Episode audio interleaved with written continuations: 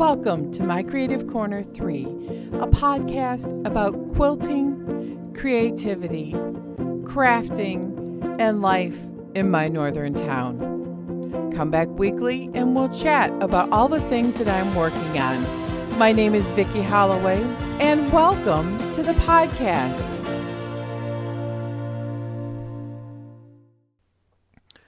April is here. I can't believe it. I'm so excited.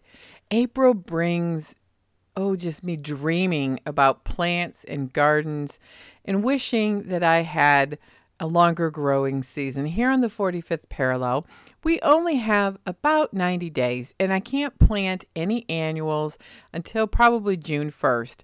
We still have a lot of snow in the garden, and it's actually snowing a little bit today, freezing rain, but then it's warming up this afternoon. So, because I cannot garden, I've been walking around Lowe's and Home Depot because they have plants inside. Not a lot of um, garden plants yet, but they still have plants. And I saw a plant there that I have wanted since I was about 10 years old. In the succulent display and all the interior house plants, they had palm trees and all kinds of Boston ferns and all the beautiful things, but there was a ponytail plant. Oh my goodness, it took me right back to being about 10, 11 years old, and I was just enamored with houseplants. My grandmother had houseplants, and I took some cuttings and I was learning how to grow them. You know, things like philodendron, where you can start them in water. And I wanted a Boston fern, which I got, and it didn't live very long. I have since learned they are very fussy plants. And back in the that time period, which was the 70s, you could only really buy plants at um, florist shops or in spring you could buy your outdoor plants at nurseries, at least in the small town I lived in. So I tried buying all these plants that were tropical plants and they didn't make it. But I wanted a ponytail plant and they were very expensive then. Well, the ponytail plant I saw at Lowe's must have been expensive because there was no price tag on it. And um, I abide by this fact is that something my grandmother told me a long time ago. If I have to ask how much something is, chances are I can't afford it. And I really didn't have a lot of extra money that week to put on a ponytail plant. But I have it on my list when I start saving up and I want to arrange the house to where I can have a few more plants. They just do bring in some breath of fresh air. I have a philodendron starting at work and at home, two different colors, and I have a snake plant, and that's all I have in the house. But because it's so cold and we get so much gray, I have purchased succulent plants because they really um, don't do well in my house. And I decided I needed to use them more in my house. I really love the hens and chicks, and I even have this succulent bunch that has gold and reddish succulents. It kind of has a fall feel, but I think if you separate it out, it will look much more um, contemporary. And I also have some little, they look like little spider plants to me, or maybe bromeliads, which are an air plant. And I'm going to rearrange them all because I finally got all six of my jadeite pieces uh, that I need. I couldn't buy the Joanna Gaines cupcake stands online because every time I went online, that said they were sold out or couldn't be bought online my daughter went on a mission to the Targets, plural, where she lives. I'm very jealous because I don't have a Target within 75 miles of me. And she bought me two cupcake stands that are different and she mailed me one. So I have three. So on the side of my kitchen sink, I have shelves, three on each side, and I have six pieces of this jadeite, which I call it jadeite. It's not real jadeite, it's reproduction, and it's also called green milk glass. And what I love about it is that the color is so perfect and it's versatile. The cupcake stands, you can put things on top and they'll look great with the succulents, especially if we put little um, succulents in other containers and sit them on the cupcake stands. Oh my goodness. So I have three pieces from Hobby Lobby and I'm going to mix it up so that all Target isn't on one side and Hobby Lobby on the others. I'm going to mix it up, and I have lots of little tiny things because I am a recovering Victoriana interior themed person. Yes, I am a recovering Victoriana. I lo- subscribe to the magazine. Do you remember that, Victoria? Oh my gosh, I loved it. I had lace and cabbage roses and all kinds of doodads and collections all over everything when I was younger. And I have now become um, more of the cozy minimalist, according to Myquillyn's book. And so I'm trying to make statement pieces. I, I read her book, and I will include a link in the show notes for that. And it's really about having larger pieces with statements. And I am really happy with how I have the kitchen is set up on those shelves. And I'm going to try to carry that kind of thinking out with color coordination and a few key pieces and pare it down to a few. My next goal will be the shelves in my sewing area, which I sit in front of. And when I do my recordings and my videoing, and I'm trying to go with a pink theme, I've relocated my purple little violets that are on teacups and different things that were on those shelves in the kitchen because I'm going to go with the purples and pinks and some greens in the sewing room because we don't really use this as a dining room except at special occasions and take that theme out to where I'm really just pleased with the colors. Maybe a little tiny bit of aqua. I like that too. So that's my project for this week that's non sewing related is trying to reset the house after this renovation. now, I don't think I've ever put the before and after video of the bathroom. It's really hard because the bathroom's so small, you can't kind of get a feel for it. But I may edit that little piece down to show you the before and after. Wow. And it's motivating me to try to get my cohesive design all set up in the house. We still have to paint we in the kitchen and the mudroom. We still have a few little things to do yet like knobs on the cabinets and there's other little things in the house that need to be done and then when it the snow melts, woo, we're going to be full outside for a while. Full on chores outside. Well, I am really nervous about tomorrow I'm teaching a paper piecing class. I've never taught paper piecing before, and I'm going to teach Happy Hour, which was in Make Modern magazine last year. And it's four adult beverage drinks. One looks like a Moscow Mule cup, a martini glass, a beer mug, and a wine glass. Now, it's only a two hour class, so it's going to be a technique. If we can do one block or two blocks, um, I'll be happy, but I Oh, technology. My computer is kind of getting old and my printer is too. We bought all the ink so I could do color printouts of the pattern. Hours.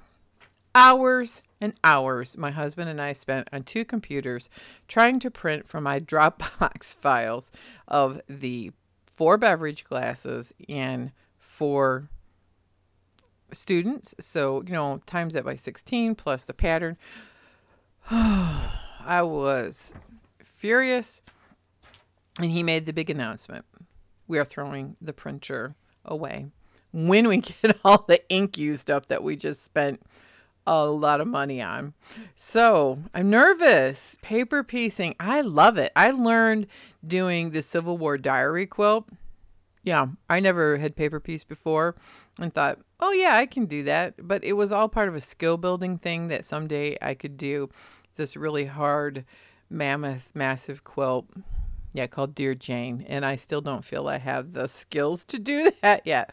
But I thought it's a real fun contemporary pattern and it will be a good learning piece because they're six inch blocks. Some of the pieces are big and some are small. So it'll be a little bit for everybody. Now, what else am I working on? Well, I am doing a Fat Quarter Shop remix and I'm starting to do the sneaky peeks. And um, they have a video out already on um, Jolly Jabber, is the name of their um, YouTube channel. And it's Picnic Time Pillow. It's really, really cute. Theirs is a more sweet, um, floral whites, the aqua and reds. Well, I decided I like that color combo. However, I'm a little tired of it. So I made mine in picnic time pillow in orange.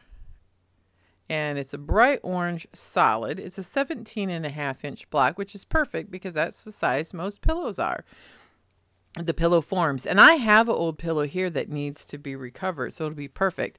And then I used in the background a cream fabric that has a burgundy red, orange, yellows, and tan. And it's really, really easy.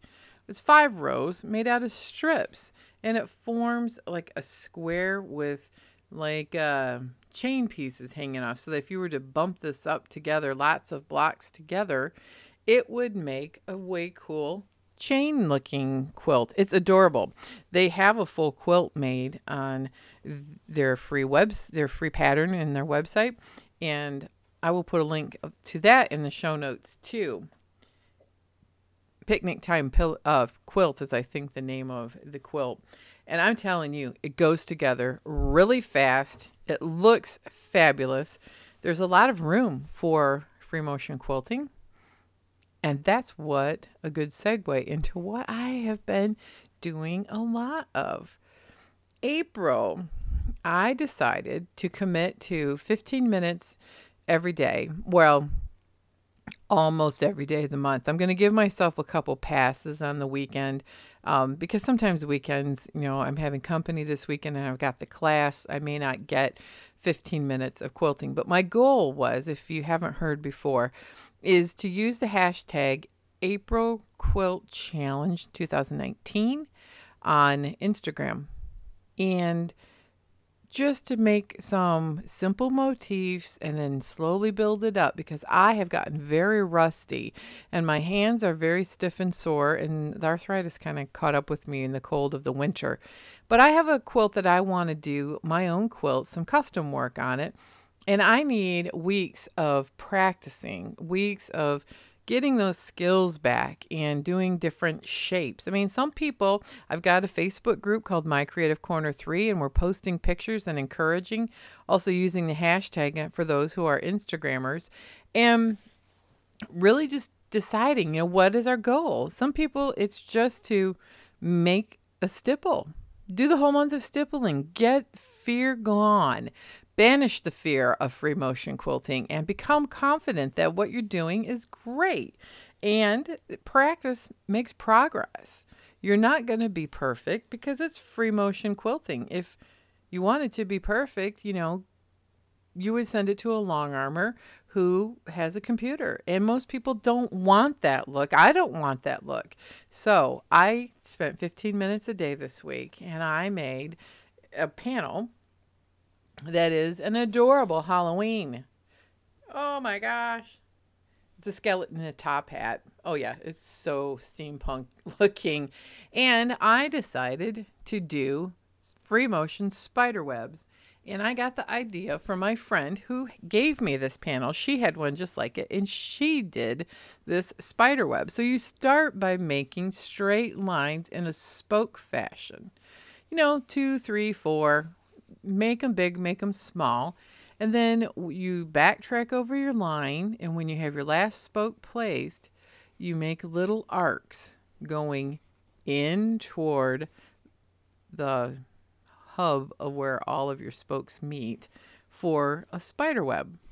I love the spider webs. They look great. I tried a couple little dropping down um, spiders, but I don't like how they looked. I only did a couple of them um, on little strings that have little wobbles. But I used a ruler on the top, and ruler work hurts my fingers. It really does. So I'm going to flip the quilt upside down. And um, if you're watching this on YouTube, you can see I did free motion lines on the bottom.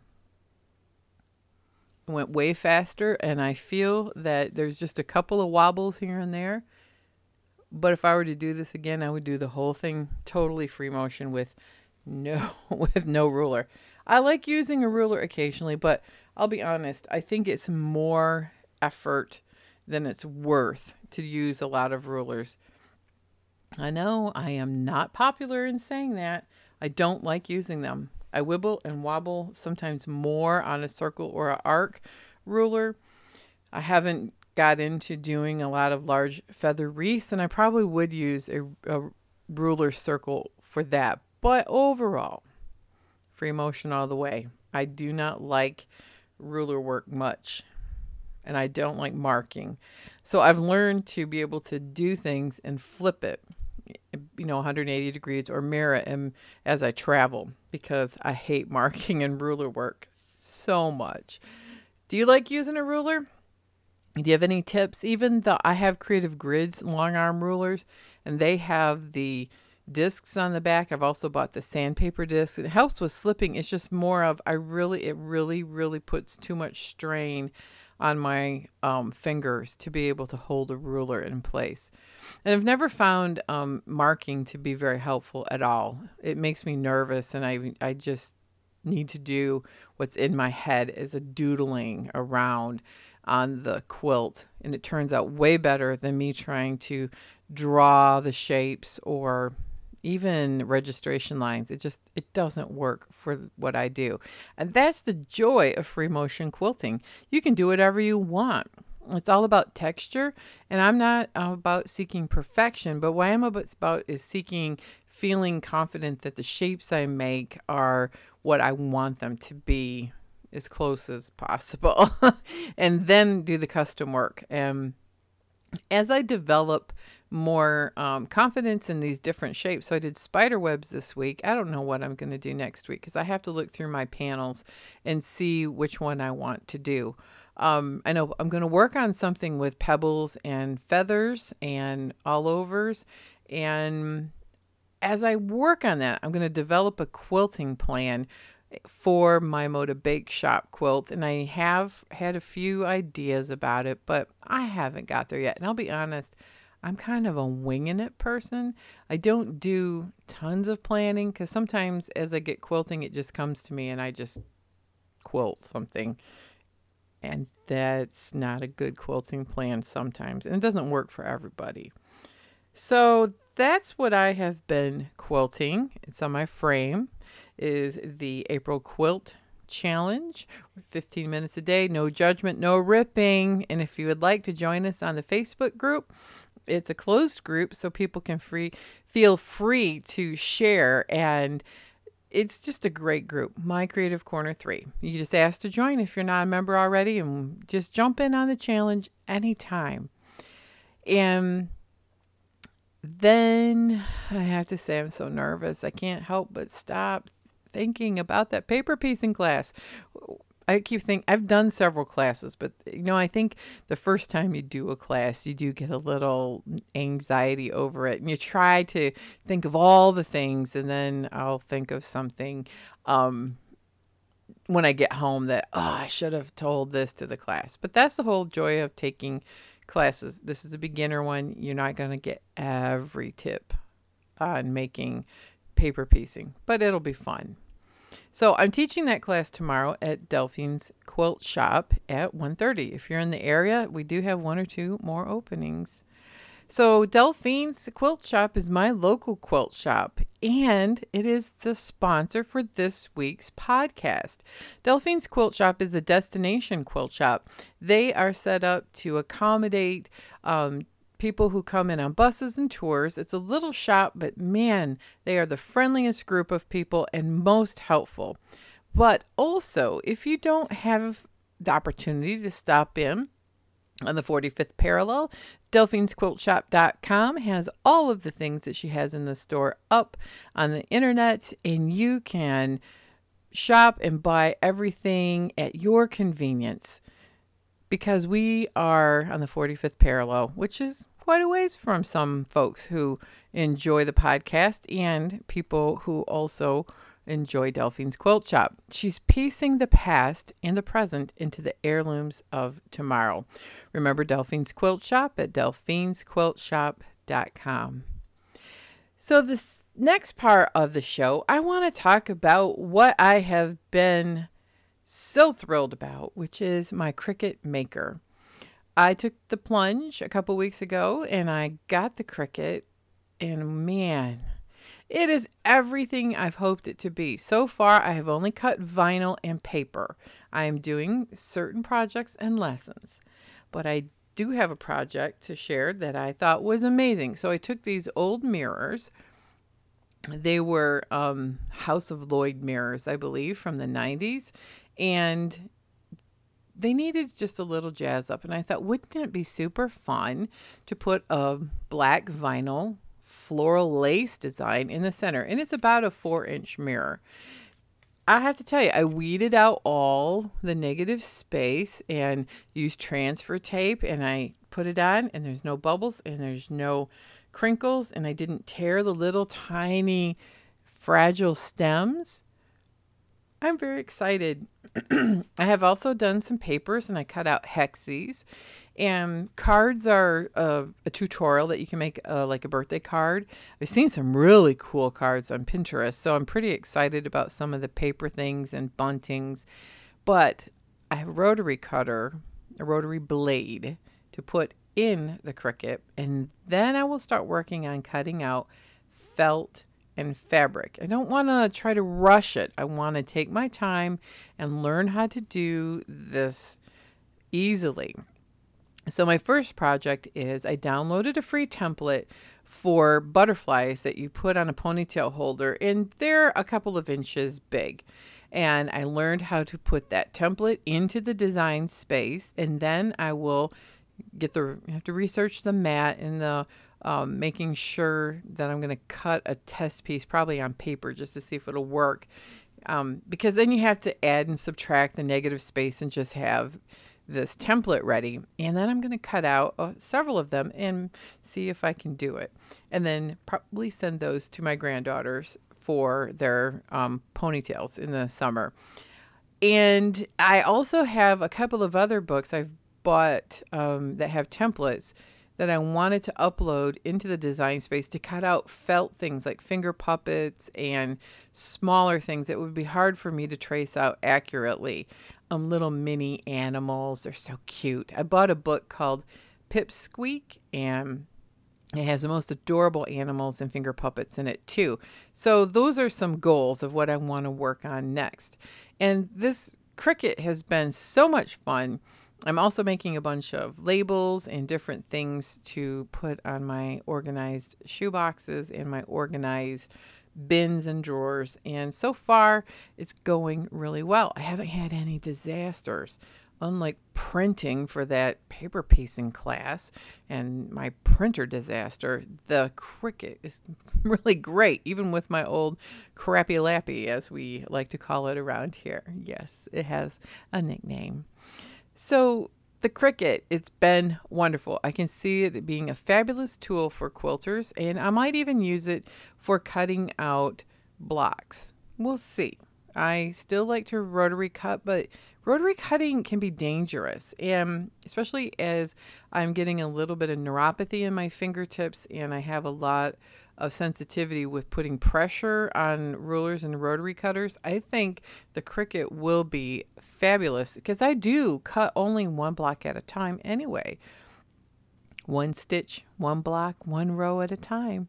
That's how I quilt and that's how I make things. And I think the Cricut will work well. So on the tool bench, it, it is stored on the shelf below. And then when I'm using it, I can either bring it out to the dining room table, uh, move my sewing machine if I'm going to do a lot, or I can put it on the top of my tool bench, which is where I have my rotary cutting mat, and then be able to do all kinds of cutting out there. So I have found a home for most things, and I'm really excited that my creative space in the kitchen have been Marie Kondoed Yes, as a verb, I Marie Kondoed it or KonMari'd it. And it's coming along. But I have one problem in this old house. It's a storage solution problem. In my craft room is a little closet that goes under the stairwell. It's only two feet wide and six feet deep. how to maximize that storage. It has a little bookcase in there, so I have all my kids' books from when they were kids in there. It's a walk in, it's about five feet, 10 inches tall. It's a few inches taller than me. Yeah, it's a few inches. It's a lot of inches taller than me, um, but it's probably not six foot. And I have some bins on the floor that has toys and things from my kids' childhood. And then I have a couple of bins that have quilt things in it, but I'm like, shelves are too deep. You can't walk in. And there's really, I got to come up with some sort of a rolling system or a drawer pull out system. I don't know. I mean, maybe I'm just going to keep stacking um, totes and bins and use it more as a the kids storage on the bottom as you know in like an archaeological dig and then put some quilt storage on the top that i can pull out and then batting or something i don't know so far i have no great ideas do you have any weird storage spaces in your 100 year old homes anyone i'm running into tons of them we have weird storage in this house because the rooms didn't have closets and um, the house wasn't designed for modern living. So you get some quirks. And I think in a lot of times these spaces under the stairwell were totally boxed in and it was dead space that was never used. So somebody decided they needed something for a closet because actually the room is so small. That's my craft room. It used to be my son's room. It was just big enough for a twin bed. And there really wasn't room for much of a dresser and there really there's just not a lot of room for putting wardrobes and that kind of stuff in it. So that's why they did that. So i'm looking for some unique ideas for a two foot wide closet that's six foot deep. If you have any great websites for me to go look up or any great ideas let me know because i'm totally stuck on it. And then i have the same uh, similar problem upstairs. There's a couple long skinny um, closets that they've built in the bedroom upstairs. There's two bedrooms, and one has um, that skinny closet, and then between the bedrooms on the landing is just like this big gaping space that somebody decided could be a walk-in but it's not really a walk-in it's got the hip roof and it's yeah it's weird it's a weird space but at least that one um, is a little wider I'm thinking about putting shelves in there, and I have a dresser actually in there, a small, tall, skinny dresser, and I'm going to empty that out and use it for storage. And it's just a, you know, you know, it, it was the best they could do at the time, I suppose. So funny, funny um closet spaces in in this house. So that's my week. I'm so excited. I'm working on keeping the butterflies out of my my abdominal area. I'm working on keeping the butterflies out of my system so that I can teach this class. Um, I know how to paper piece. It's just making sure I communicate it clearly.